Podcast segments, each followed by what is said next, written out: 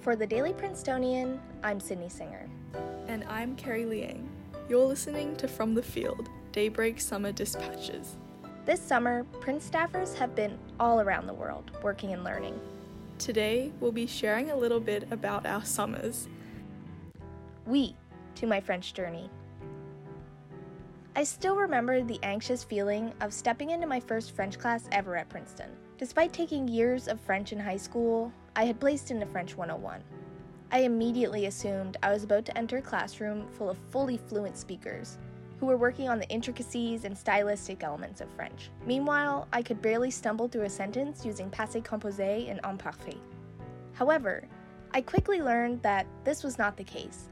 When on the first day, we learned to tell someone how old we were and what our name was. French class quickly became my favorite class of the day, but it wasn't until the second semester that I truly felt a passion growing for the language. I had been recommended for French 1027, a two course class squished into one. Through the three hours of French homework every day, as well as the endless vocabulary flashcards, I found a sense of purpose with every sentence I could finally decipher. This growing affection, not only for the study of language, but the language itself, came to a peak this summer when I attended a French language course in Aix-en-Provence, France. I lived with a French host family and became completely immersed in the language. In the beginning, I was afraid my French wouldn't be good enough, and that I wouldn't be able to communicate with my host family or my peers. I'll be honest, the first few days of trying to explain my life story to my host family was a bit complicated. But as the days went by, I found the French language became less foreign in my mouth. The accented E's and the rolled R's felt less challenging, and the verb tenses became less confusing. As my language skills grew, so did the excitement that would swell in my chest whenever I used a complicated verb tense in a sentence. I loved the exhilaration of ordering a coffee, interacting with a cashier, or even just a random person on the street. I felt like it gave me a purpose. It no longer felt like I was studying a subject just for the test, but rather studying a subject because I truly wanted to learn. It was during this time in France when I finalized the idea that had been floating around in my head ever since the first day of French 1027. I wanted to concentrate in the French department. I had finally found a feeling it seems every student talks about their love for their field of study and their desire to become the best they can be. Siestas and Fiestas, Summer in Spain. This summer has been a time of healing. For the past two months, home has been the 12th floor of a student residency overlooking sunny Barcelona. Diving headfirst into a new country with a language that I have never spoken has definitely been a learning experience, but I have thoroughly enjoyed it. The most important thing that I've learned is that dancing is a dominant part of Spanish culture. The second most important thing that I've learned is that I cannot dance. One night, my friends took me to a bar, and I was delightfully surprised and slightly nervous when I walked in and saw everybody dancing, like proper salsa dancing. The people at the bar were also super nice and very adamant about making me feel included in the fun, even if it meant having me step on their toes a few too many times. My favorite experience has been celebrating the feast of San Juan, which I was told was, quote, the equivalent of Christmas in Spain.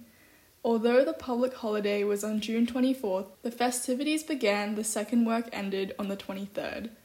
My friend went to the bakery to pick up a roscon de reyes, which is an oval loaf of bread filled with cream and decorated with candied fruit. In English, it is called Spanish King's Cake, and traditionally this bread is eaten on January 6th every year to celebrate Three Kings Day. Nowadays, it seems to be a nice addition to the dining table during every holiday, including the feast of San Juan. Equipped with snacks, a blanket, and lots of alcohol, my friends and I headed for the beach where people of all ages were picnicking and setting off fireworks. Living in Barcelona has also had its ups and downs. At the beginning, I had trouble adjusting to the relaxed summer lifestyle here in Spain.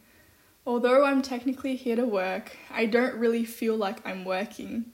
I spend only 4 hours at the office from 10:30 to 2:30. While it might seem silly to say that Barcelona felt too relaxing, I think that coming from the bustling environment and need to constantly work at Princeton, it felt quite stressful to have so much time to just do nothing. Even as a tourist, I've always felt the need to do as much as possible and see everything. In these past two months, I've learned to do the bare minimum. I fill my time by exploring cafes and trying to find who makes the best mango gelato. So far, it's Mama Heladera, though Gelati Di Marco makes an amazing pitaya gelato. I've become a coffee person. I started reading again. For a long time, doing nothing was a necessary break to ensure I had the energy to keep going. Nowadays, it's a choice. Sometimes I don't even do the bare minimum.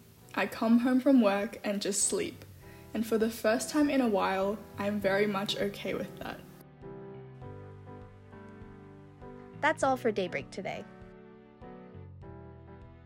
Today's episode was written by Carrie Liang and Sydney Singer sound engineered by Hope Perry, and produced under the 146th Managing Board of The Prince.